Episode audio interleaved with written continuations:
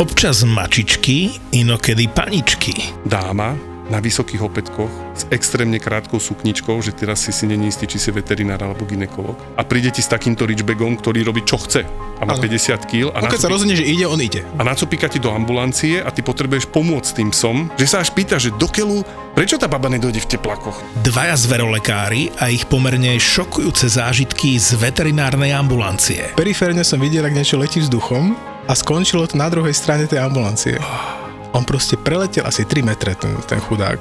Ale on je ľahký, že on si preplachtil, vieš, že taký list, list vo vetre. Lietajúci škrečok, jazvečík zahryznutý v líci, králik s chorými stoličkami aj malé levíča z cirkusu. Palo a Ivan, dvaja veterinári, na ktorých letia paničky aj mačičky. Ja prídem a mačka pozrie na mňa, hovorí "Prr", nastaví zadok, hore chvost a ide, hovorím, OK, toto bude rýchla pohotovosť. A vy nič nepichnete? Hovorím, no ja určite nie. Ja som Naša mačka sa zbláznila, ona má besnotu, jak ste nám ju to zaočkovali proti tej besnote, ona je besná. Podcastové besnenie s názvom Zveromachry si môžete pustiť hneď teraz. Zveromachry je ďalší ZAPO originál. Zveromachry. Bedard. Oh, Tam asi koľko vidieť, mal že- bodov, počúvaj? Len viem, že najviac v histórii Kanaďanov. A to sa bavíme o McDavidovi, Crosby, Bergeronovi a všetkých tých menách, Lindros, ja neviem, všetci hráči, ktorí grecky, ktorí kedy na Mesersa sveta juniorov hrali, čo je šialené. Ako na teba, lebo predsa len je iné pozerať to v televízii z tej stáčej perspektívy a byť úžasnutý z toho, čo robí, ale z toho pohľadu na tej stredačke to musí byť ešte intenzívnejšie. Tak on A pôsobí, rovnako ešte, prepač, ako eliminovať takého hráča? pôsobí ako chlapček, ako žiačik na tom mlade, keď ho pozrieš si. Zase, keď eh, sa rozfičovali pred zápasom našim a vidíš tie bandasky, čo má tento chlapček v vozovkách na sebe a tie lítka, ako už je obalený svalovo, tak eh, potom zistíš, že prečo korčuluje ako korčuluje, že urobí ten sklz a je 2 metre pred tebou a ten hockey sense, čo on má, tak to je, to je ako... Bol Bedard a potom dlho, dlho nič a potom boli všetci ostatní hráči, ktorí boli na tom šampionáte a trošku taká možno ťažšia povaha, ale zase treba pozrieť aj tú druhú stranu, že čo sa okolo neho všetko deje a ešte len bude diať, aká, aká je to hviezda, aký je o ňo záujem, takže ja sa mu nečudujem, že je trošku niekedy taký trošku, jak sa povie, arogantný. To asi k tomu patrí, ale ako to, že je to úžasný hokejista, už má vyše 31 bodov na 20-kových majstrovstvách a presne prekonal všetky tieto re- rekordy týchto legend hokejových. A to má 17 rokov teda To má, to má stále hej? 17 rokov, stále má myslím, že dva šampionáty pred sebou. Je dosť pravdepodobné, že Usík asi nezahrá, ale teraz si zoberme, že tento Bedard môže prísť na 18 majstrovstvá, hrať proti našim 18 karom. teraz vo Švajčiarsku, tak asi by sme sa mali na čo tešiť. A bola by to zábava, myslím si, že keď vypadnú v play-off, tak ho tam pošlu. No ja skôr ho vidím, že pôjde, pôjde na Ačkové majstrovstvá, tam ho asi vynesú tohto chlapca, tohto hráča. A to je Pozeral to, som si jeho prvý zápas, došiel, vrátil sa bodov, naspäť no. do klubu, vyhrali 6-2 a on dal 6 bodov, že? 4 plus 2, no. Šialené. Ako eliminovať takéhoto hráča? Čo ty ako tréner ideš do toho zápasu, vieš, že pre Boha je tam tento a on spravil, myslím, že tá štatistika bola 75% bodov Kanady mal Bedard na tomto šampionáte, tak e, je to nočná mora toho trénera, ako ho eliminovať a ako ste sa vysnažili, čo s ním spraviť? Tak fokusovať sa na jedného hráča je to veľmi náročné a hlavne je to veľmi ako veľký nezmysel urobiť, že fokusuje sa iba na jedného hráča, pretože tá Kanada mala takú kvalitu, keď si zoberieme keď som narátal a Gautier 22 zápasov NHL, a Clark e, 8, Wright e, 9, plus ďalšie zápasy v AHL, takže len títo traja hráči mali nejakých 38-7 zápasov odohratých spolu v NHL. Plus pridáte k tomu Bedarda, Fantili, ktorý bude takisto vysoko draftovaný medzi prvými piatimi a ostatní všetci draftovaní v prvom kole alebo v druhom kole Kanadenia, takže tam tá sila to bola ako extrémna.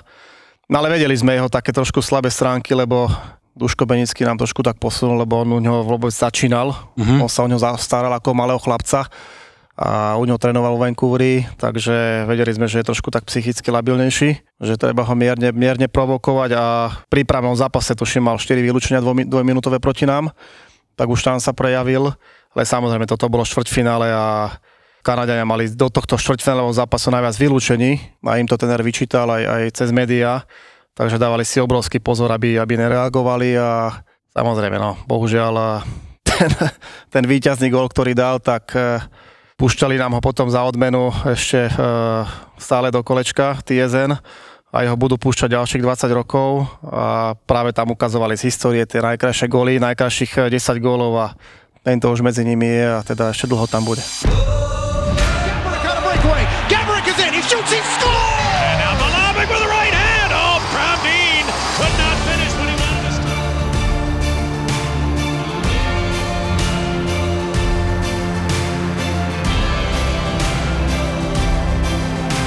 Boris Valábík a Majo Gáborík v podcaste Boris a Brambor.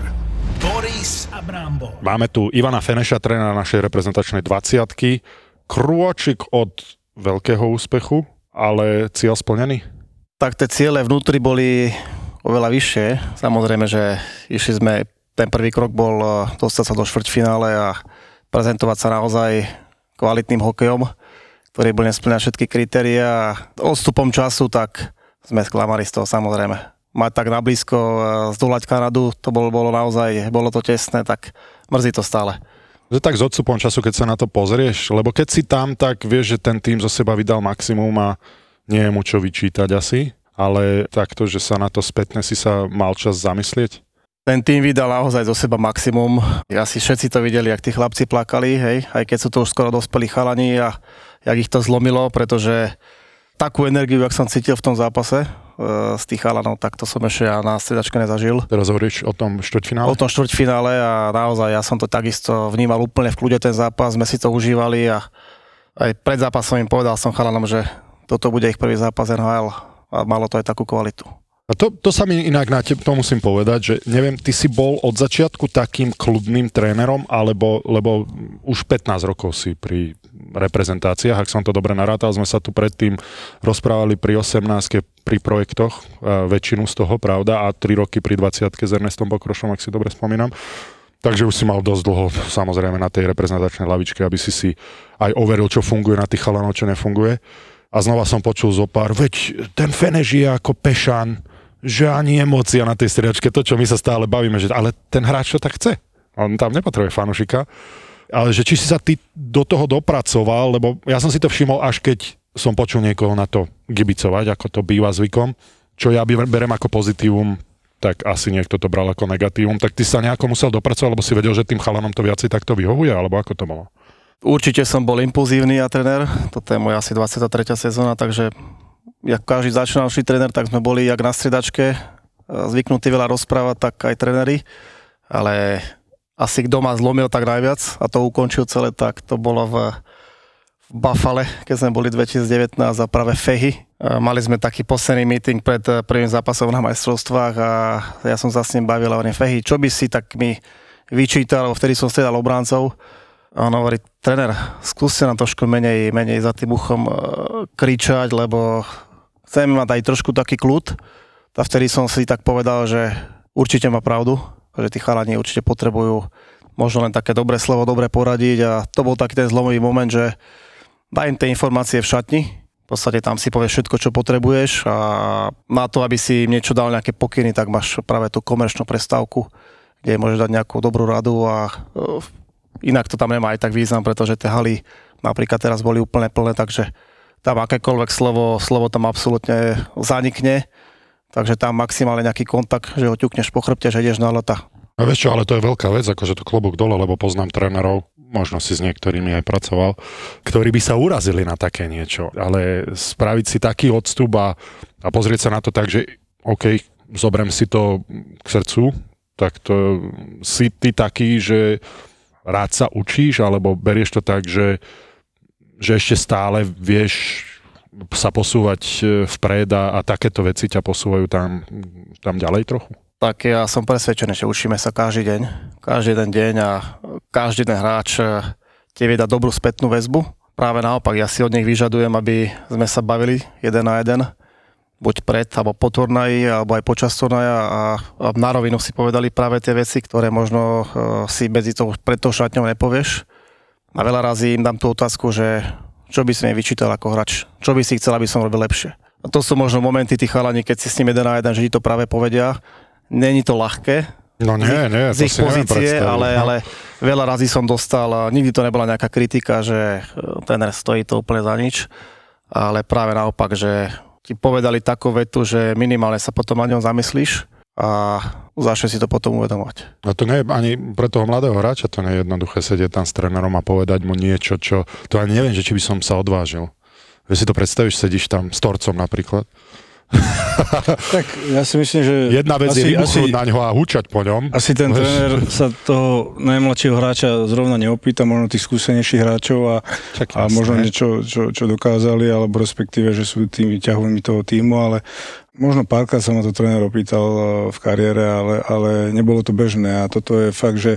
Lebo tí, tí hráči to, uh, v tej kabine sa rozprávajú, uh, vidia veľakrát niečo inak a myslím, že je dobré tá komunikácia, ten tréner hráč, aby, aby aj ten tréner dostal nejaký feedback, lebo predsa len je, je ten tréner, ale, ale v tom zákulisí tých chalanov, čo sa oni bavia, zrovna, zrovna nevieš. A veľakrát hráč nepríde za tebou Jasne.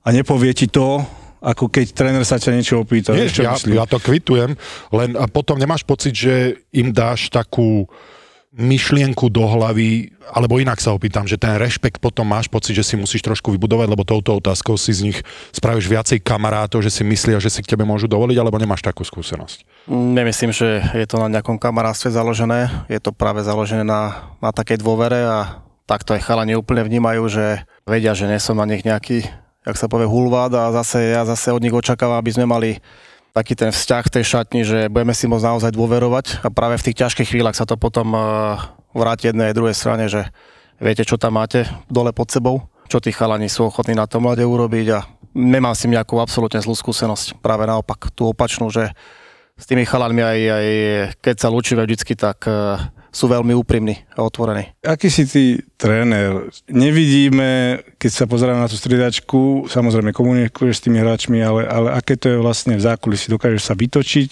dokážeš zvýšiť hlas, dokážeš uh, Samozrejme, aj s Borisom sme to veľakrát e, spomínali, že keď tým vyhráva a nehráš tak dobre, dostane sa do takej pohody a práve preto veľakrát e, ten tréner je tam na to, aby predvídal, aby bol nejaký prorok, že už niečo zlé ide a aby vlastne stále tí chalani nejakým spôsobom uh, museli kráčať na ihlách, aby sa nedostali do takého komfortu. Tak uh, tento pocit uh, som mal práve v zápase s Finmi, že to proste ten zápas nejde dobrým smerom. Ten prvý zápas v našom Ten prvý, prvý zápas a tá stredačka bola v istých momentoch úplne, úplne mŕtva. Takže tam som si potom na meetingu deň po zápase zobral slovo a to slovo bolo len minútku. A tam naozaj možno nepadli pekné slova práve na tých hráčov, ktorí menej hrali a sme si to veľmi rýchlo vydiskutovali a chalani dokonca prišli potom za mňou, že mal som, mal som pravdu, ale že oni to trošku vnímali inak, čo bolo dobré. A potom musím povedať, že od toho momentu sa to úplne zlomilo a tá stredačka tak žili, že my sme vyhrali v zápase prvé buly, asi trikrát po sebe v, tých, v tom nasledujúcom zápase. Oni začali skandovať, ako keby sme dali gol, tak som bol až, až v šoku, že ako to malo efekt na nich. A to boli také momenty, že tých, ten tým sa strašne dvíjal hore, urobili sme dobrý hit, blokovali sme strelu, a to som videl také tie najväčšie rozdiely, že tam nemáte v úzokách tie mŕtve ryby na tej striedačke a aj tí hráči, ktorí majú malý ice time, tak e, vám práve tam robia tú atmosféru na tej striedačke že tých hráčov pozbudzujú, ktorí tam naozaj na tom mlade e, si to museli tvrdo odreť a veľa razy schytali nepríjemné rany. Takže myslím, že to sú také tie, tie momenty, kde viete zlomiť ten turnaj vo svoj prospech. Či to bolo možno proti tomu Fín, e, ten prvý zápas, hráči boli trošku nervózni, alebo, alebo nevedeli veľakrát, predsa len mali si tam aj nových hráčov, čo ešte nehrali asi na majstrovstvách, že či nevedeli, do čoho idú, predsa len uh, predpokladám, že na ten prvý zápas bolo veľa ľudí tréma, alebo... Bol tam veľký rešpekt, boli tam hráči, ktorí boli naozaj na uh, vôbec prvom majstrovstvách sveta, alebo prvom nejakom veľkom turnaji a v tých momentoch, keď sme potrebovali ten zápas zlomiť vo svoj prospech, tak uh, oni takí boli takí utiahnutí, som videl na stredačke. A asi ten meeting nám pravdepodobne pomohol, že jedna vec si zvyknutý z klubu na niečo, že tam má niekto úplne iné slovo, ale sme si nastavili tú cestu, že čo by nám asi vyhovovalo a naozaj to fungovalo potom.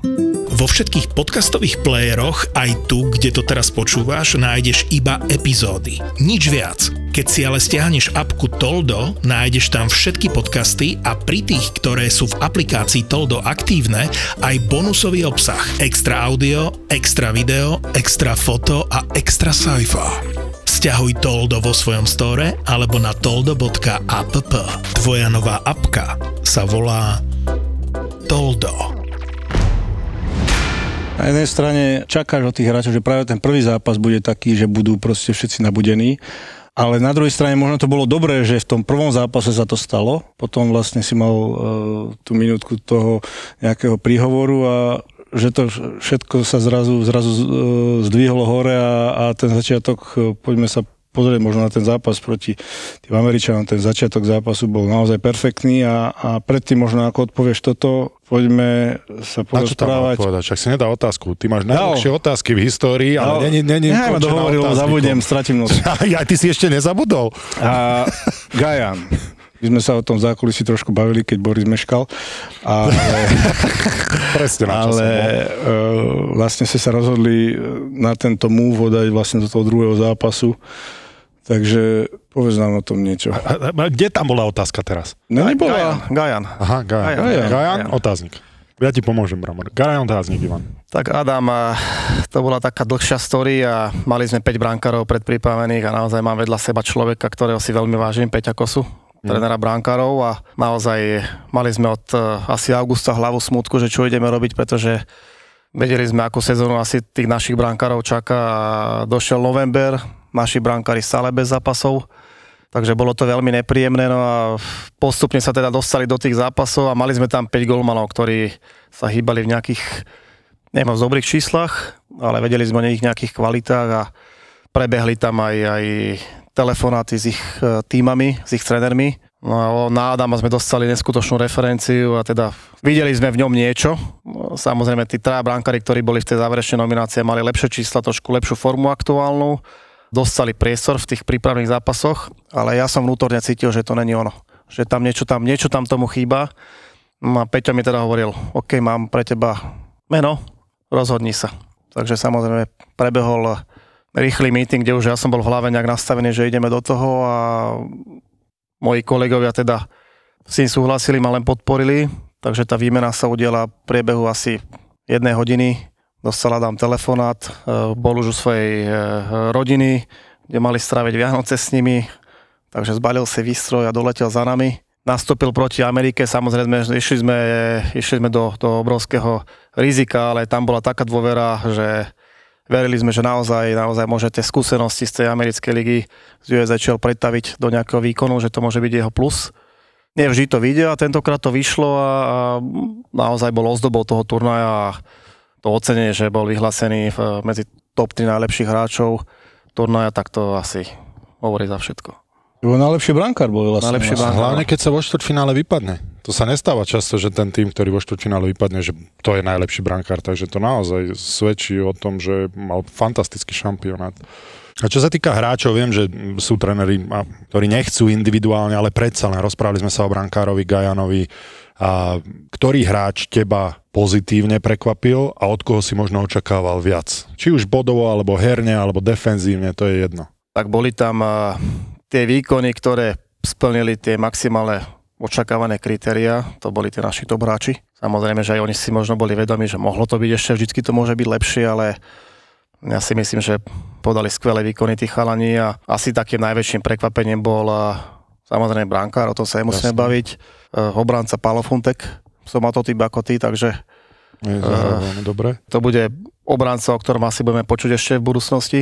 A z útočníkov, e, z takých možno z tých neznámejších, Peťo Repčík odohral vynikajúci turnaj, ktorý naozaj ten si odrel každé jedno stredanie a Líbor Nemec takisto. Samozrejme, potom tam boli tí ťahoni, ktorí boli naozaj úžasní, či Servac, Petrovský, Meši, Šimon v obrane, takisto tá obrana fungovala, fungovala skvele. Konečne som teda pochopil, že prečo Venheim majú iba 6 obrancov. U nás, u nás stále ideme tých 7 až 8, hej, Máte tam tri komerčné prestávky po 90 sekúnd a Šimon ten len stále vysel v podstate pri nás, aj chcem ísť nalad, chcem ísť nalad a po zápase pozriem, že má 30 minút nahraté, tak hovorím, že Šimon to není OK. E, to sa im nezdalo. Inak, a hovorím, že to je veľa, no ale on, on proste, tréner, ja, ja som sa neviem pozrel, lebo len zadýchaný, hej. Takže naozaj je to úplný rozdiel a možno sa tak trošku tak vrátim tomu mysleniu nás trénerov, že keď e, si v Slovenskej lige, tak má slovenské myslenie Slovenskej ligy keď si v NHL, že, tak máš myslenie NHL, veľa ľudí vás e, vo veľa názoroch nechábe, lebo vy máte myslenie práve to, ktorý hokej ste hrali. To znamená, tak aj tí naši tréneri by mali uvažovať, že áno, bohužiaľ, keď e, som v Slovenskej lige, tak budem mať len to slovenské myslenie a práve táto konfrontácia medzinárodná, tak to si myslím, že a šerovanie tých informácií medzi nami trénermi, to by mala byť tá priorita. Hlavne, hlavne by som sa chcel konečne dočkať toho, že slovenskí mládežníckí tréneri začnú cestovať na takéto turnaje, či 18-kové, 20 a ťahať od nás tie informácie. A čo tebe teda dal tento turnaj? Veď nebol prvý, ale prvýkrát si bol tréner, hlavný tréner na sa sveta do 20 rokov, to áno, pravda. Tretíkrát, ale dobre, nerátajme šampióna, ktorý sa nedohral, to bol pred rokom. V lete? V lete, v lete bol ten letný festival, ja ho nazývam, ktorý sa veľa, teda ľudí, e, veľa, veľa odborníkov sa urazilo, že som sa vyjadril, že ten turnaj ani nemal byť, ale tak zase si neklame tieto majstrovstvá hrajú sa v decembri. Hlavne pre, pre hráčov, ako máme na Slovensku, mať, keď nemáme možnosť nejako trénovať cez to Oni tam, vieš, tam bola iná, tam boli iné za tým veci, myslím, že televízne práva. Tam to áno, ale vieš, že, že či nemal každý štartovaciu rovnakú čiaru, lebo koľko máš na Slovensku ľadových ploch cez leto, kde môžeš trénovať? Asi, a koľko asi ich dve, je v Kanade, vo Fínsku a kde ozaj mohli byť tí chalani v permanencii. Či je to dobre potom na sezónu, to neviem, to je druhá otázka, ale na ten turnaj mali možnosť sa lepšie pripraviť určite, takže ani ja som to nevnímal ako nejakú veľkú tragédiu.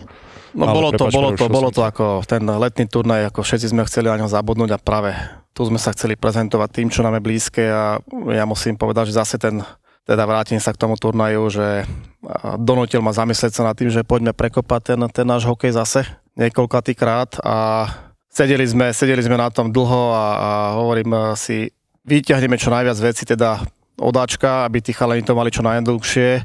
Samozrejme teda pustili sme sa do toho hokeja a dneska vidíme, že na tom zámorskom ihrisku naozaj to funguje to na 100%. Ten benchlock a aktívny hokej a ja som o tom presvedčený, že týmto našim chalanom to extrémne vyhovuje, že robia to, čo im je prirodzené. To znamená, chcú získať tú svoju hračku, to je ten puk na tom mlade. Znamená, to je ten aktívny forček a dohrávanie tých súbojov, takže po dlhých rokoch máme, ten, ten ročník 2004 bol ten ofenzívny. Lebo ja rozumiem, že keď ten tréner v 20 v Ačku dostal hráčov, ktorí jednoducho neboli zvyknutí byť kreatívni, nechceli mať ten puk na hokejke, tak ako ty hovoríš, tak často ako napríklad Filip Mešár a Šimon Nemec a Servác Petrovský a môžeme menovať, tak jasné, že potom možno mali niektorí tréneri tendenciu cúvať cez to stredné pásmo napríklad, alebo, alebo byť opatrný a, a hrať ten nátlakový hokej, ale pri tomto týme to je možno presne to, čo tá A kategória za pár rokov bude veľmi potrebovať, lebo máme veľmi veľa tvrdopracujúcich hráčov, ale nie až tak veľa kreatívnych, v tom Ačku myslím. OK, odmyslíme si Peťa Cehlarika, Mareka Hrivíka, ale potom naozaj máme veľa hráčov, ktorí môžu hrať tretiu, štvrtú formáciu, lebo bôlová zložka obrovská, blokovanie strelu 100%, ale tá kreativita v útoku. Vnímaš to aj ty, že tento ročník do ďalších rokov môže byť to, čo slovenský hokej posunie aj v kategórii vpred? Ja som o tom presvedčený, že budeme o týchto chlapcoch počuť a že prídu ešte po nich generácie 2005 a 6 a budeme, budeme sa naozaj za 5-6 rokov si povieme, že máme tam tú mladú, ale zdravú generáciu. Samozrejme, že každý vieme, že už je to dlhá etapa, keď to chceme takýchto hráčov tam vidieť, ale ja som presvedčený, pretože vnímam ich veľmi dlho už týchto chalanov a vidím, aký progres robia každý rok a akú majú chuť sa zlepšovať a to je asi, to je tá najväčšia ich devíza, že naozaj majú hlavy tak nastavené, že ten hokej oni milujú a, a sú aj schopní, ochotní všetko pre to urobiť. A tak, ak sa o nich hovorí, že sú výborná partia, tak to je pravda, pretože čo oni dokážu aj, aj mimo ľadu, jak sa, jak sa baviť sami na sebe, tak to, ako, to je niečo úžasné. To je super, ako mne sa hlavne ľúbil, keď sme sa už bavili o tých ofenzívnych hráčoch, Dalibor Dvorský proste na mňa zanechal taký brutálny dojem, že, že ja som vedel, že je dobrý, ale, ale ako dobrý je, tak to, to som fakt, že bol si ty unesený. Lebo ho, v ňom vidíš seba. Nie, práve, nevidím z ňom si, seba. On, nie, on je iný typ hráča ako ja. Za to, že dal gól taký ako... ako Strelu má takú, jak ty. Ako som dával ja ani nemyslím, že strelu, ja som inak trošku strieľal. Ale strelu má fantastickú. Má, má, ale hovorím, aký je silný na tých korčuliach a o, ten haký senz, aký má, ako má tú vision na tom lade, tie oči, ako ja som bol fakt, že unesený. Tak je to stále mladý hráč, stále sa báme, že to hráč, ktorý patrí do 18 a s ním stráviš s ním len dve minúty rozhovoru, tak uh, máš pocit, že sa bavíš s nejakým profesorom, pretože je to veľmi, veľmi inteligentný chalan a on ti dá za, za tie dve minúty ti položiť ďalších ešte 10 otázok, že kde sa môžem zlepšiť, tréner, ako ma vnímate. A on je taký aj, aj v klube, čo informácie, že stále sa chce zlepšovať. No a samozrejme, že si spomenul tu jeho strelu, tak ja vidím, ako to je strela NHL dneska. Určite má ešte veľký kus práce pred sebou, aby sa, aby sa tam dostal, tam, kde sa chce dostať a ja mu to veľmi prajem, aby sa tam dostal. Je to hráč, ktorý hrá vynikajúco buli. Je to presne, je to center, ktorý je tvorivý, ktorý bude vždy tvorivý, ale ale zase je to aj taký, ak by som dal taký zabijak, že vie vysteliť, má veľmi, veľmi pohotovú strelu a je to chalan, ktorý nejde na lade, tak uh, ťa príde otravovať, že či náhodou by nebol tam nejaký priestor ísť na lad ešte. Ty si spomínal aj Peťa Repčíka, pritom sa zase pristavím ja, lebo mne sa zase veľmi páčilo, bavíme sa tu o ofenzívnych hráčoch, ktorí sú takto technicky zdatní ako Filip Mešar, Dalibor Dvorský a podobne, mohli by sme menovať. Ale to, čo spravilo s Repčíkom ten prvý dvojgolový zápas, to bolo niečo krásne sa na to pozerať, to sebavedomie, ktoré on nadobudol, lebo zrazu som ho videl buchnúť do superového brankára, vieš, bo niečo, čo možno on nemá až tak v sebe, ale na tom som videl, že toto je to sebavedomie, ktoré on potrebuje aj pre tou súperovou bránou mať. Dokončoval súboje, bol neskutočne efektívny na Forčeku. Veľmi sa mi páčil a, a to je tiež niečo, čo ten tréner potrebuje od svojho týmu. To sú tiež hráči, ktorých potrebuješ mať a možno niekedy sa na nich zabúda, lebo často sa bavíme o takýchto talentoch, ako je dvorský Nemec Mešar. Ja to zase tak ja rád prirovnávam. Keď chceš mať nejakú loď, ktorá ti vyrazí z prístavu a dojde ti prepláva ten Atlantik celý, tak tam potrebuješ aj tých ľudí pod tou palubou, ktorých nevidíš a ktorí ti tam nahadzujú, robia, robia ten servis a to upratovanie, tak práve takíto hráči sú extrémne dôležití pre nás a Peťo Repčík už túto funkciu na Hlinka Grecky splnil, on tam práve hral vtedy s, s Jurom Slavkovským a s Mešim. A títo dvaja si ho ukaučovali, že Repaty sa postav pred bránku a Piťa budeme obselovať v presilovkách. On tam naozaj stál a on tam, on tam tie puky dorážal a bol schopný prijať tie rany on tú rolu už vtedy prijal a, a teraz som vedel, že áno, že on bude práve ten hráč, ktorý pre tú bránu pôjde a je to hráč, ktorý naozaj ten puk vie vyšparchať e, doslova do písmena a No to boli NHL góly, ktoré dal v tie prvé dva, to boli presne tie dorážky, ktoré potrebuješ.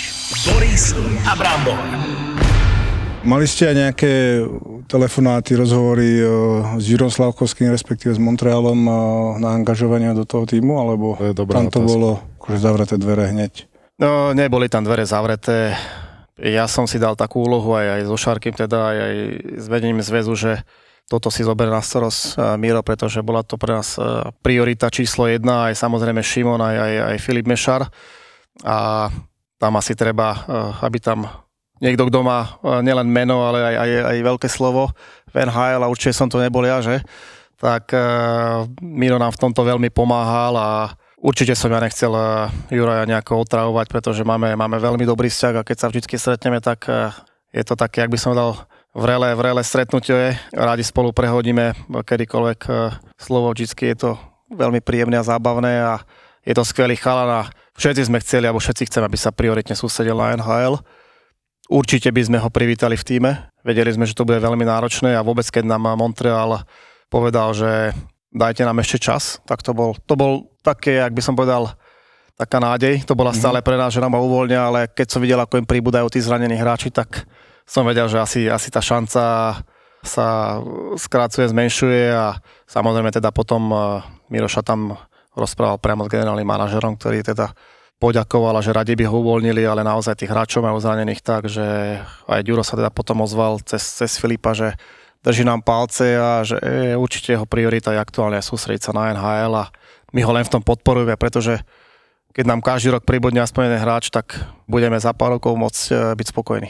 Z tohto pohľadu som bol prekvapený, že nepotiahli niekoho radšej z farmy, lebo ten Juro tam nehráva teraz veľa a možno tá zmena prostredia na tých 20 uškodiť by mu to neuškodilo. Čo by stratil? Ako dúfajme, že by sa tam nebol zranil, hej, ale keď vidím ten ice time, ktorý dostáva tie možnosti v Montreale a určite ani on nie je teraz na tom psychicky dobre vzhľadom na okolnosti, tak ja som, najprv som si myslel, že to je úplne nereálne, že určite ho nepustia však Ravenheil. A čím dlhšie som sa v tom rýpal, čím viac som nad tým rozmýšľal, tak som bol veľmi prekvapený, že ho neposlali na tú 20 lebo si myslím, že jemu by to dobre padlo.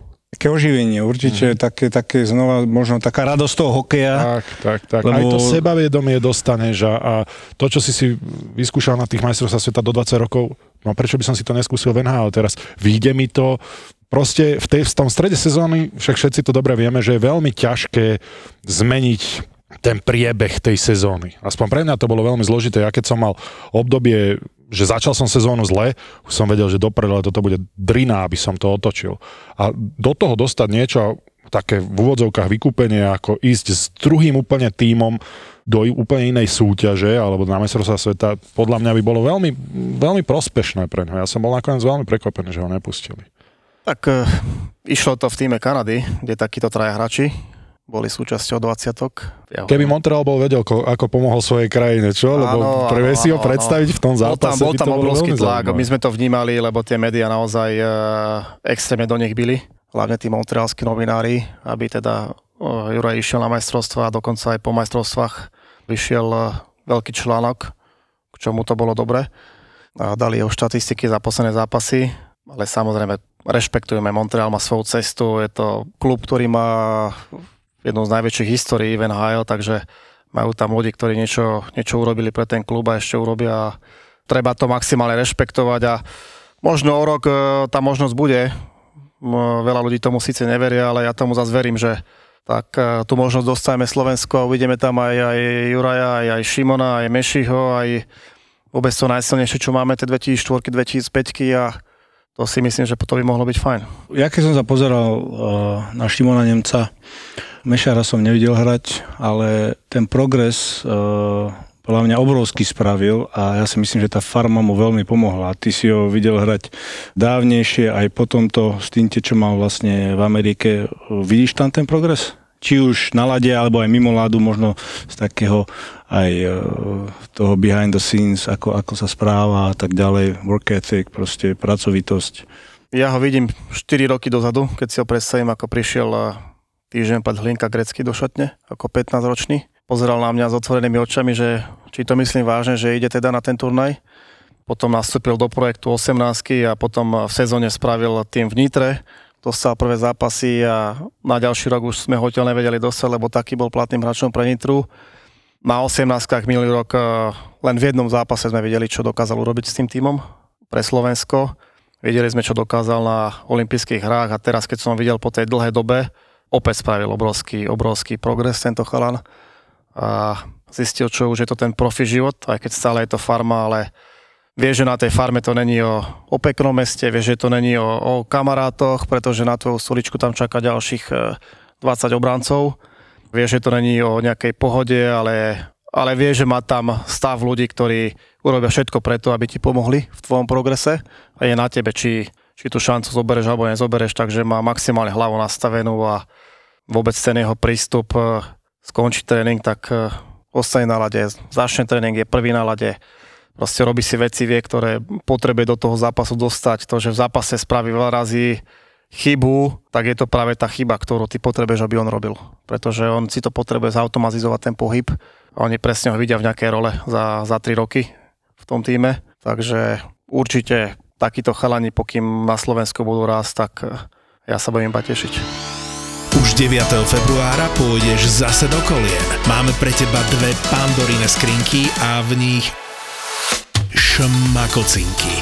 Chalani z podcastu Peklo v Papuli otvoria Gastro Backstage a Zuzka z podcastu 3 neznáme bude riešiť ako zvyčajne mužov, vzťahy a sex. Zapotúr pokračuje. Štvrtok, 9. február, Luna Bar v Bratislave a naživo Peklo v Papuli a 3 neznáme.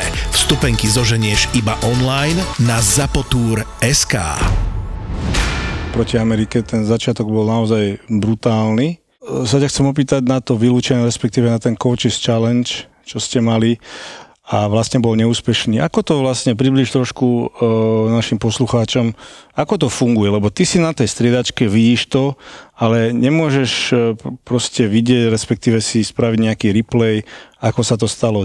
Máš v uchu sluchátko, niekto ti diktuje z hora, že sprav ten challenge alebo nie? Ako to funguje? Máme hore na tribune, máme uh, videokouča, máme tam uh, v podstate nášho, nášho takého poradcu, to bol Peťo Freehauf, plus tam ešte teda je uh, Peťo Kosa, plus manažer. To znamená, sú tam štyria ľudia, to z toho majú traja monitory pred sebou, kde majú 12 záberov rôznych z TSN, ktoré my nevidíme.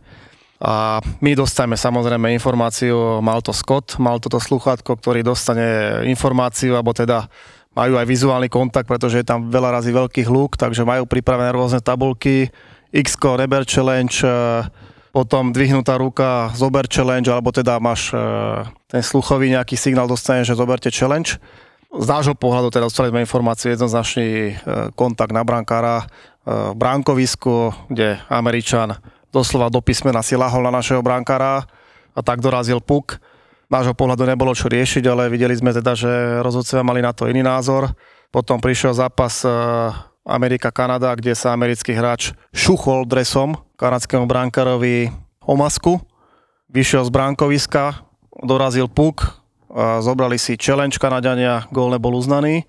To znamená, to bola moja otázka aj na rozhodcovskú túto našu, alebo nie našu, tú e, komunitu IHF, e, nedostal som odpoveď stále, že čo je vlastne tá hranica medzi tým, čo je kontakt na brankára není, ale ja keď som videl, e, ako toho Gajana zalahli v tom bránkovisku, mu doslova do písmena si lahol na hlavu a dorazil pok do brány, tak potom už čo je hovorím kontakt na brankára. A s týmto aj NHL má veľké problémy posledné roky, lebo odkedy sa to sprísnilo. Si pamätáme dobu, že tí brankári sa doslova až pomaly byli v tom bránkovisku a snažili sa to sprísniť, ochrániť viacej tých brankárov a myslím si, že aj oni odvtedy v tom majú chaos, že čo uznať a čo neuznať ako nedovolené bránie. Čiže tam, to... V tomto ti nezávidím, ako byť na tej striedačke, máš na to zodpovednosť, ty musíš rozhodnúť a vlastne je tam hlavne tenká línia, málo a veľmi krátka doba, aby si sa rozhodol. Takže samozrejme ťažká pozícia, po gole máš 75 sekúnd e, do vhodenia buly. Samozrejme, ja mám tam ešte rôzne, jak sa povie, finty, ako si zavolám rozhodcu a naťahujem čas, že či sa na to nemôže pozrieť a on teda sa ma pýta stále, či chcem challenge, či chcem challenge a viem, že Scott stále e, komunikuje. komunikuje s nimi a dokonca máme na stredačke je, e, je monitor, kde máme potom Mythic 12 pohľadov a oni nám to zhora vedia pustiť ten, ten pohľad, ktorý chceme ale Čočer nechcel, v zápase za Marikou monitor nefungoval prvú tretinu, takže opäť sme trošku narobili rozruch e, smerom na IHF, že ako je to možné, ale už druhú tretinu fungoval, aj, ale už sme to nepotrebovali, lebo sme dostali aj dve minúty a sme po challenge, takže... Ale zás musím povedať, že nás to tak nakoplo, že to bol možno aj ten zlomový moment v tom zápase. Mm. Ešte sa opýtam na Honzeka, ten sa zranil tom prvom zápase. Ako to narušilo nejakú koncepciu toho týmu, alebo je, on je veľmi šikovný hráč, ja si mhm. myslím, že má budúcnosť pred sebou. Jeho tatka poznám, aj policaj v Trenčine, robil značky, vieš, pomáhame vždy, takže pozdravujem Maťko. Ale to som chcel povedať, že ako to vlastne narušilo celú tú koncepciu toho mančaftu. Veľká strata pre nás to bola. E, Samo mal, alebo má stále skvelú sezonu Veľa ľudí mu vyčítalo, že odišiel, odišiel z Dukly, z mužského hokeja, išiel do juniorky, ale keď som videl, v akej forme prišiel a v akej pohode a s tým jeho somatotipom takisto chalan, ktorý má hlavu nastavenú, to je jeden pokorný chlapec a bola obrovská strata pre nás. Tak nepríjemné zranenie to bolo práve v tom zápase s Amerikou to bolo. Teraz Amerikou, tak. Uh, kde dostal, dostal tvrdý hit na modrej čiare a ako padol, tak uh, Američan išiel robiť uh, vlastne sklz a pri tom sklze špičkou, špičkou sa mu zaril do, do achilovky dozadu. To bol moment, kde sme v podstate nevedeli. On prišiel na stredačku a hneď skočil teda do chodby. Čočer nechcel, v tom momente dostal Šimon Nemec tam eh, ráno pri našej stredačke. Doktor som skákal na, teda na lat rýchlo, Šimon bol trošku tiež rozrazený, tak doktor prvého jeho tam eh, kriesil chlapci kričia zozadu, že doktor, doktor, doktor, že e, Honzi krváca e, z nohy, tak sme nevedeli, takže doktor rýchlo skákal naspäť a do chodby a ten iba prišiel teda, že už e, na chodbe ho, na chodbe ho v podstate dával mu tú prvú pomoc, ho muselo zašiť, mal hlbokú ránu a nepríjemné zranenie, pretože naozaj bolo tak hlboké, že videla teda až achilovku, ale chvala Bohu, achilovka nebola, nebola poranená, ale tak 4 týždne si to vyžiada, teraz pauzu, ale tak budeme mať ešte dlhú sezónu, verím samo a takisto budúci rok to bude jeden z našich On môže ešte 18 či nie? Áno, áno. 18 nie, tak 18 nie, 18, 24, to znamená budúci rok 20 ešte. No dobre, a ty ako tréner, čo si ty odnesieš z tejto ďalšej skúsenosti? Bavili sme sa o tom, že sa rád učíš, že to je super, každý z nás asi má rád nové skúsenosti, z ktorých si niečo môže zobrať. Čo je pre teba také, čo si budeš pamätať z tohto šampionátov a si hovoril, že trošku obmeniť slovenský hokej, tak čo implementovať do toho svojho budúcoročného týmu z tohto šampionátu? Jednoznačne a tento krok sme spravili po tých letných majstrovstvách je práca hokejkou. To je číslo jedna, sa týka práve tej nielen defenz, defenzívne, lebo nemáš puk, to znamená pouček, alebo teda vypichnutie puku, e, získavanie toho nejakého prvého kontaktu so superom, extrémne korčulovanie, to znamená tá fyzická príprava e, tých hráčov musí byť e, maximálna. Môžem prezradiť, že dostávali sme od jednej nemenovanej firmy po každom zápase výstupy, kvázi ak dostávajú v týmy NHL, hráči mali čipy na vestách, to znamená nejaké štatistiky možno pre vás trošku, načrtnem novú tému. My ako tým sme príklad v zápase s Fínskom nakorčulovali 70 km celý tým. Najlepší samozrejme Šimo Nemec, mal, mal takmer 7 km nakorčuloval v tom zápase. Teraz si zoberme tú rýchlosť, ktorej teda musí ísť ten hráč, eh, ale v priemere to bolo, v priemere tí hráči najviac vyťažovaní nakorčulovali v tom zápase nejakých 6 km tej rýchlosti sa hýbali možno nejaká priemerná rýchlosť eh, toho hráča okolo tých 16,5 km, čo je dosť veľká rýchlosť, priemerná. Bajme sa o nejakej top speed okolo 38 u týchto chlapcov. Urobia hráči spraví v zápase 120 štartov, to znamená plus ďalších nejakých e, okolo 200 to bolo zmien smeru, to znamená tieto prechody, takže tieto informácie, keď si zoberie ako tréner niekto do hlavy, Takže toto sa musí udiať minimálne trikrát v týždni v tréningovom procese. Keď ty sa chceš na toto pripraviť, tak ty toto musíš dostať do tréningového procesu. Takže to je asi taký, jak by som povedal, nahodený smeč pre, pre našich trénerov na Slovensku, že určite, určite pripravíme z tohto aj e, opäť seminár pre trénerov, kde budú mať aj ukážky a hlavne, hlavne veci do praxe, ale toto sú veci, ktoré sú pre nás e, veľmi dôležité toto si dneska vyžaduje ten mládežnický hokej a to by mal, to je ten vrchol tej pyramídy juniorského hokeja, potom už je len seniorský hokej a práve tieto veci, ktoré sa tam diali, to znamená tie nakorčulované kilometre, tie, my sme dostali komplet všetky výstupy, samozrejme súboje, e, zblokované strely. Čo čas s pukom na hokejke, to by ma zaujímalo. Čas s pukom na hokejke je extrémne vyšší u obráncov, pretože robia e, veľa, veľa tých založení, robia veľa kontrol breakoutov, čo som bol milo prekvapený z toho, že by som čakal, že práve tí útočníci budú viacej na puku, ale nie je to pravda.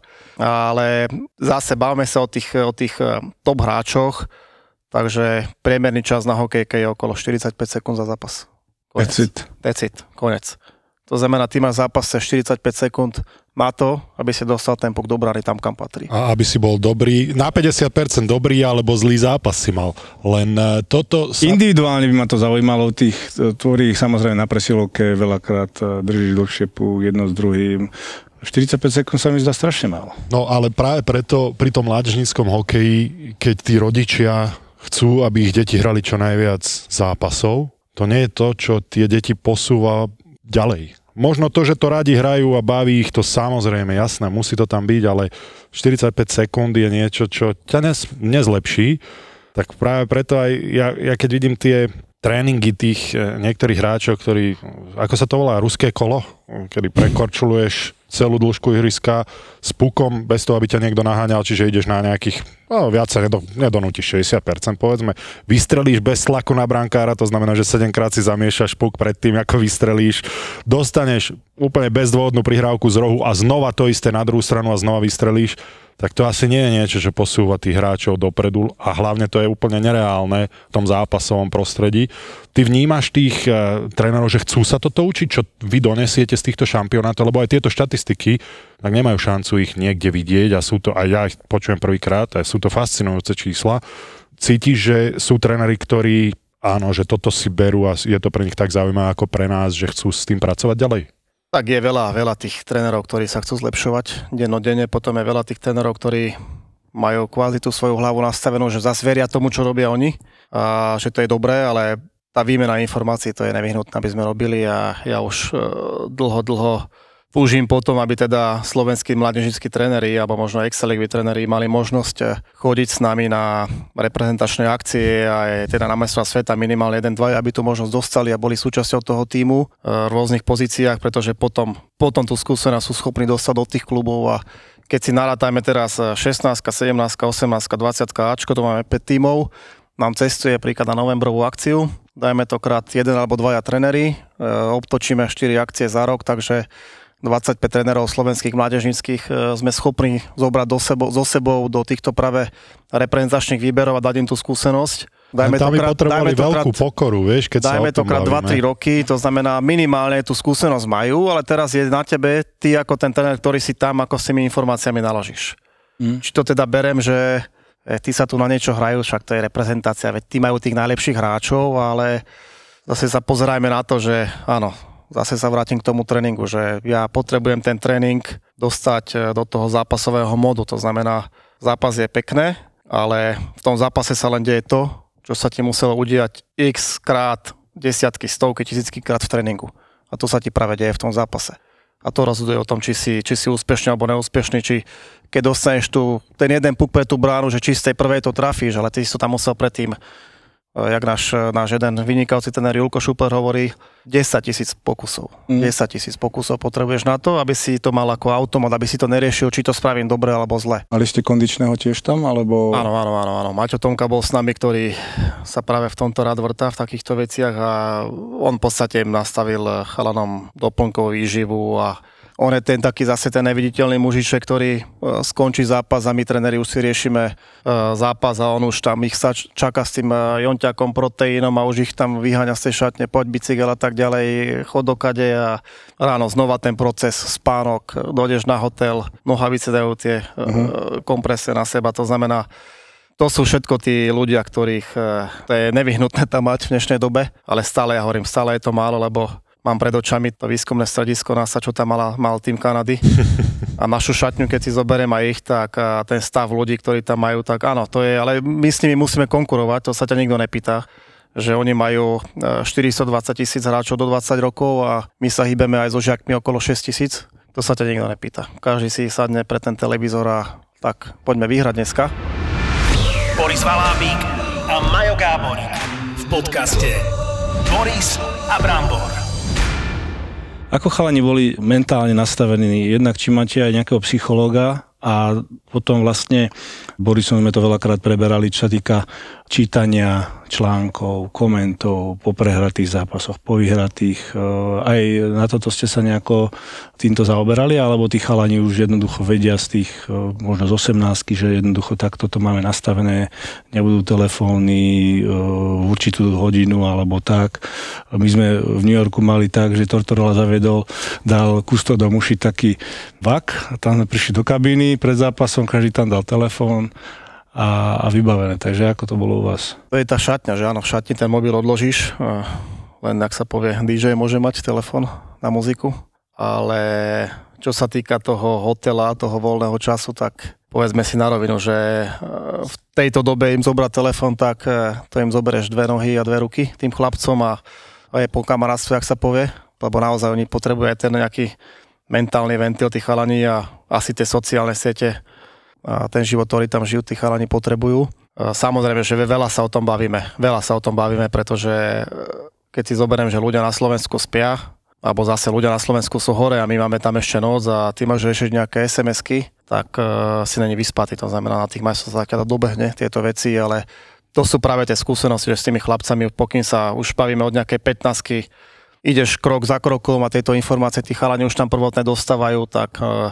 práve na týchto majstvách sveta už to sú veci, ktoré ani nemusíš riešiť. Samozrejme, že bavíme sa o tom, že poďme tou cestou, ktorou chceme, to znamená eliminujte telefóny, eliminujte čo najviac ten kontakt, ako sa dá a eliminujte ja neviem, nominár chce s tebou exkluzívny rozhovor, lebo on má na to práve náladu, ale pozerajme sa na to, že my potrebujeme byť e, v hlave čistí a hlavne dobre vyspatí na ten zápas, ktorý príde. A určite veľmi v tomto pomáha aj mentálny koš. Teraz sme ho nemali, ale v minulosti sme využívali a tak toto bola jedna z tých možno uh, úloh na žertečka, že s tými chalanmi mať takú, jak sa povie, pozitívnu na nich emociu a práve my byť tí, tí pozitívni, to, keď bude okolo teba 12 ľudí pozitívni, tak aj ten 13 sa chytí a zase naopak. Keď tam bude niečo hnile, tak budeme chodiť tam, uh, ak sa povie, nahnevaný alebo v zlej nálade, tak ten tým za chvíľku máš uh, kompletne zdevastovaný. Pomenul si chalanov, potom štvrťfinále, však sme to aj všetci vedeli, veľa z nich plakalo. Aký si mal ono príhovor, čo si im povedal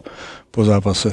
Tak to boli ťažké, ťažké chvíle a naozaj e, ja som mal takisto slzy v očiach a teraz som samý hlas, takže bolo vôbec ťažké niečo povedať, ale vedel som, že áno, musím v tej šatni byť s nimi a, a vždy som im povedal, že ich budem podporovať aj v tom dobrom, aj hlavne v tom zlom, keď nás budú najviac potrebovať a teraz naozaj nás potrebovali a proste sme sa všetci chytili, objali a som povedal, že som na nich hrdý, že urobili skvelú reklamu slovenskému hokeju a že ešte ten náš čas spoločný príde, či to bude za rok alebo za 5 rokov, lebo verím, že niekedy v budúcnosti sa stretnem s veľa s nimi, s týmito chalanmi na striedačke ešte a veríme, že bude šanca Kanade to vrátiť. A čo vízie do budúcna, keď hovorí, že teda Kanade to vrátiť, lebo tento ročník má byť vo svojom top. Či ty aj, aj už pociťuješ ten tlak na ten tým a teda aj na seba na budúcoročné majstrovstvá sveta, lebo tu sa bavíme hlavne o 2004 2005 ako ťahúňoch, či už Šimon Nemec, Filip Mešár, Peťo Repčí, ktorého sme spomínali, kon, konec koncov aj Dvorsky bude môcť hrať, Štrbák bude môcť hrať, ktorý ja som považoval za aj Štrbáka veľmi solidne hrajúceho. A to sú všetko chalani, ktorí budú môcť hrať na budúci rok, tak Očakávaš ty od tohto týmu niečo veľké, alebo sa snažíš byť krotký v tých očakávaniach a, a že ten tým to už nepotrebuje, to, to sebavedomie?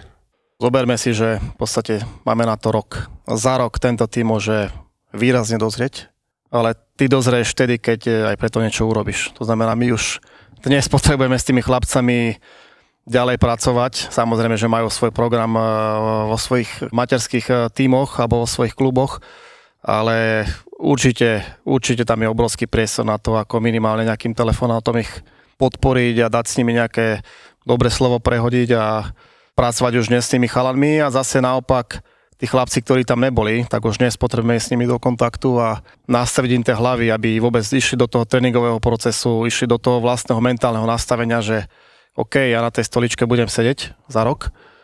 A to je tá cesta, ktorá nás musí, musí, ak sa povie, zdobiť, pretože dnes vieme, že sme schopní konkurovať tým najlepším, nielen konkurovať, ale sme schopní s nimi hrať aj vyhrávať, ale pokým nás to uspokojí, že my sme teraz porazili aj Ameriku a hrali sme vyrovnaný zápas s Kanadou, tak je po nás opäť. No, samozrejme, samozrejme, len tak aj, aj z toho pohľadu som sa pýtal, že tento tým sa mi vždy zdal sebavedomejší v tom, čo dokážu, ale zdravo sebavedomí. Nehovorím o arogancii, hovorím o tom, že držať puk na hokejke vyžaduje sebavedomie. Ísť do nejakej kľúčky v útočnom pásme vyžaduje sebavedomie. Vraziť do brankára, takého ako Peťo, Peťo Repčík, to vyžaruje sebavedomie z neho, že to, to, na to potrebuješ sebavedomie. Tak to sa pýtam, že či ty ako tréner na budúci rok budeš nejako pracovať s tým, aby chalani si verili, že áno, ideme do, minimálne teda do semifinále, lebo ten ročník je veľmi silný, alebo už cítiš, že budeš musieť uberať, lebo tí chalani majú to sebaveno vnútri dosť vysoké na to, aby, aby sa to zase neprehnalo, že z toho psychologického hľadiska ako sa ty nastavíš, alebo bude snažiť nastaviť ten tým na budúci ročných majstrovstvá sveta? To je jednoduché, tri slova. Pokora, odhodlanie, motivácia. To si myslím, že to všetci títo hráči, ktorí sú tam, pochopia. Musíš mať pokoru, pretože zápas začína 0-0 odhodlanie, to znamená, som ochotný urobiť pre ten tým maximum a motivácia to je práve ten, to na konci, čo nás bude čakať, to je to nádherné, keď ti tú placku zavesa na krk, tak si myslím, že to sú také tri slova, ktoré nás musia zdobiť celý rok. A tvoje osobné ciele, možno do budúcna, kde sa vidíš? Na klubovej striedačke nejakého A týmu, respektíve reprezentácie, možno zahraničie, vízia, možno aj NHL? Tak mám samozrejme ako človek má vnútri nejaké e, ciele menšie, väčšie, ale prioritne mňa strašne naplňa táto práca na reprezentačnej úrovni. Určite aktuálne e, viac, lebo vidím, že v tých kluboch to není, ľahké a príklad tá naša Extraliga, vieme, že tí chalani tréneri to majú naozaj ťažké, ale aj tí majiteľia, pretože každý očakáva od teba e, výsledky a najlepšie hneď. Znamená, 12 tímov chcú získať titul, čo je, čo je nereálne. A opäť zase možno trošku tak oproti svetu, tu sa máme čo učiť, pretože niekedy ten dlhodobý proces, keď buduješ ten káder, je oveľa lepší, ako sa náhliť za nejakými e, čiastkovými úspechmi a to je taká moja vízia. Samozrejme tá reprezentačná úroveň, pokým príde nejaká možnosť e, ísť vyššie, tak e, samozrejme, že som na to v hlave pripravený, ale čo určite chcem absolvovať a už máme nejaké predohodnuté veci, tak to sú stáže po amerických a kanadských univerzitách a urobiť taký ten opäť ďalší možno nejaký krok v mojej kariére, kde ako sa hokejovo posunúť, pretože naozaj ten hokej tam robia na tej najvyššej úrovni a, a majú nám stále čo dať. Jasné, že keď predávaš vilu v Tatrách, tak ti tam prídu normálni ľudia, ale... Na. A, no, vedeli by sme povyprávať. Tak vyprávajte, dievčatá. Chceli odo mňa vedieť objem chladničky. Proste už sa ťa to niekto spýtal. Nie, na čeku objem chladničky. drezu, je, že fú, ty kokos. Elektrika, stierky, keď už máš handlové spravené, tak si na štandard, hej, lebo ľudia si proste... Lebo u vás čiastočná rekonštrukcia je väčšinou, že kúpili sme si bukovú plavačku v Mercury pred A vymenili 10 okná. rokmi. Sú to kolegyne z realitky, takže poradia aj zabavia. Predáva sa byt e, niekde v centre Prievidza, to si už povedzme otvorene, že centrum Prievidze už dávno umeralo. Susedia hlásili, že ho 3 dní nevideli, tak išli pre istotu pozrieť a otvorili, no ani sa im nedali otvoriť vstupné dvere, hej, že pán tam ležal padnutý pri dverách. Objav ďalší originál od ZAPO s názvom Ľahkosť bytia. Povie ti to oznamovcov vetom. Mne sa páči na nich taká tá, Tá ľahkosť bytia. Sponzorom typovačky Borisa Brambora je stavková kancelária Fortuna. Typujte zápasový špeciál na jej facebookovom profile Fortuna. Stavte sa. Stavte sa. Počúvaj tú špecifickú vec. Trenčín hrá doma na Slovane. Pod holým nebom. No, No, so zvolenom. A jak sa bude cítiť Trenčín na Slovane? tak dobre, budeme doma. Ale to hra na tehelnom poli, to je iné. Áno, by to nezvládli tých len... 16 metrov je iné tam, Inak, čo... že vraj veľmi dobré počasie, čo som pozeral včera, má byť Sobotu má byť dobre, ale piatok, nedela na hovno. 8 stupňov a pršať má. A tak ale to je to, čo naprší zmrzne. Takto. Kaufland Winter Games. Čo vy na to inak? Vy ste nehrali asi. Hral si? Brambor? Na Borisa sa nepozerám. Pod holým nebom. A ja ti niečo dohral. Boris hral do Ty si hral? Áno, ty Ka- si hral. Kazachstane. Na rieke Nitra, ty kokos. Ty si hral? Ja som- ja som hral. Ja som hral v športovej hale. Hneď, ak som bol vymenený, ty kokšo, a to bol katastrofa. Kde, v? Kazachstane? Nie, lebo jak ma Atlanta vymenila do Bostonu, tak som išiel za Providence na farme hrať proti Hartfordu. Ja, tu sa hrá aj takto? To ja bola jedna, na- to a- bola jedna nevedel. veľká katastrofa. Snežilo, fúkalo, prvý zápas v novom týme, oni sa tam vraždili navzájom, ja som tam prišiel do prostredia, kde oni mali rivalitu jak hovado. To bola oveľa tvrdšia divízia, jak z tej mm. odkiaľ ja som prišiel a bolo to, to bola moja nočná mora, celý ten zápas. Hneď po lete, no katastrofa. Ty si kde hral?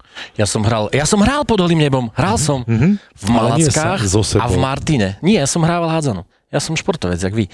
A hral som pod holým nebom na betóne, som sa slieskal. Poďme typovať, slieskal. toto... Strašné ma bolia No kolena poď. doteraz. Kaufland Winter Games teda začína síce v piatok zápasom e, Českej extraligy, ale my sa aj sústredíme na Trenčín zvolen. Ten dopadne ako, chlapci? Jednotka. Uh-huh. Objektívne, jednotka. pod holým Brambor, nebom, jednotka, zvolen je druhý v tabulke, ide im karta. Borisko si to Sobota, teraz. 10 stupňov. to rieši.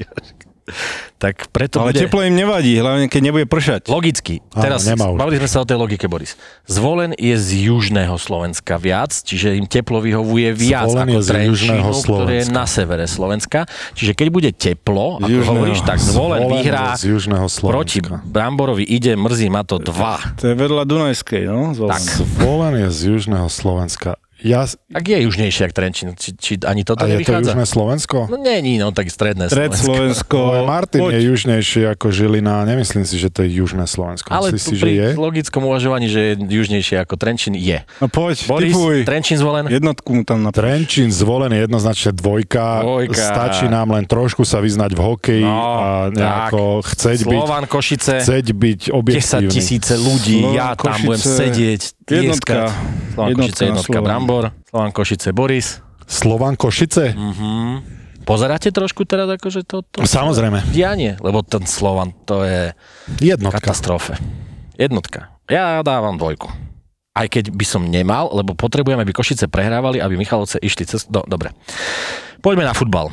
Ideme len do Premier League a začneme s londýnským derby severským. Tottenham Arsenal. 5. proti prvému.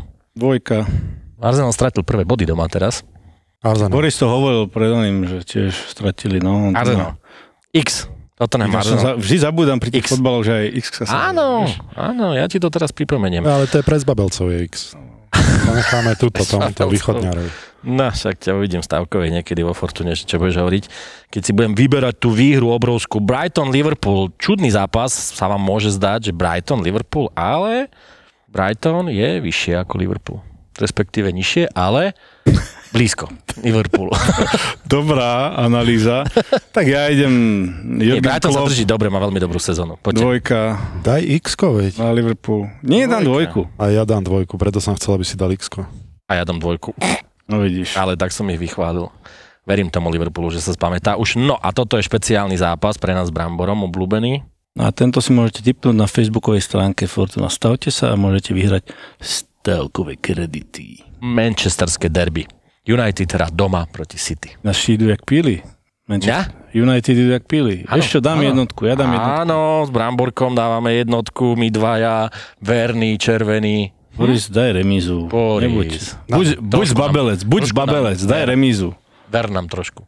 Daj remízu. No jednotku nedám ani keby som s- tu mal trojité salto začať skákať, takže je to buď remiza alebo dvojka a dávam dvojku, lebo nemôžem ani sa približiť Chudák. vášmu typu. No dobre, tak to A dopadne. ty si dal čo? Jednotku, boha jeho. Utrapený, utrapený typ. Trapený. Spotený typ, vybavené. Krásna epizóda s pánom trénerom Fenešem, inak že ste ma nepozvali zase. Však, lebo sme chceli, aby to bola dobrá epizóda. Sponzorom typovačky Borisa Brambora je stavková kancelária Fortuna. Typujte zápasový špeciál na jej facebookovom profile Fortuna. Stavte sa. Stavte sa.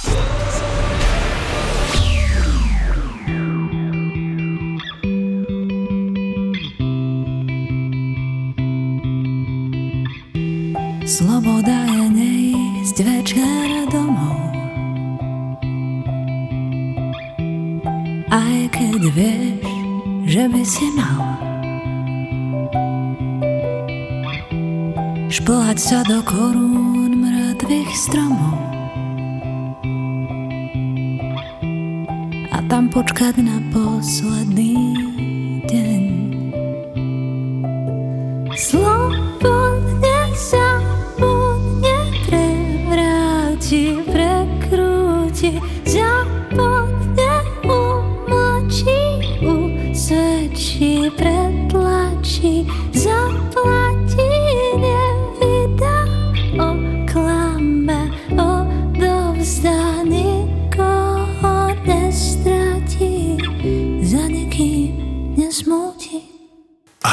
pýtate, čo je toto? To je Silky John a pieseň Sloboda. Spotify link na nový album Silky John nájdete v popise epizódy, pretože ZAPO podporuje Silky John. Silky John. Zapo. Zábrná v podcastovách.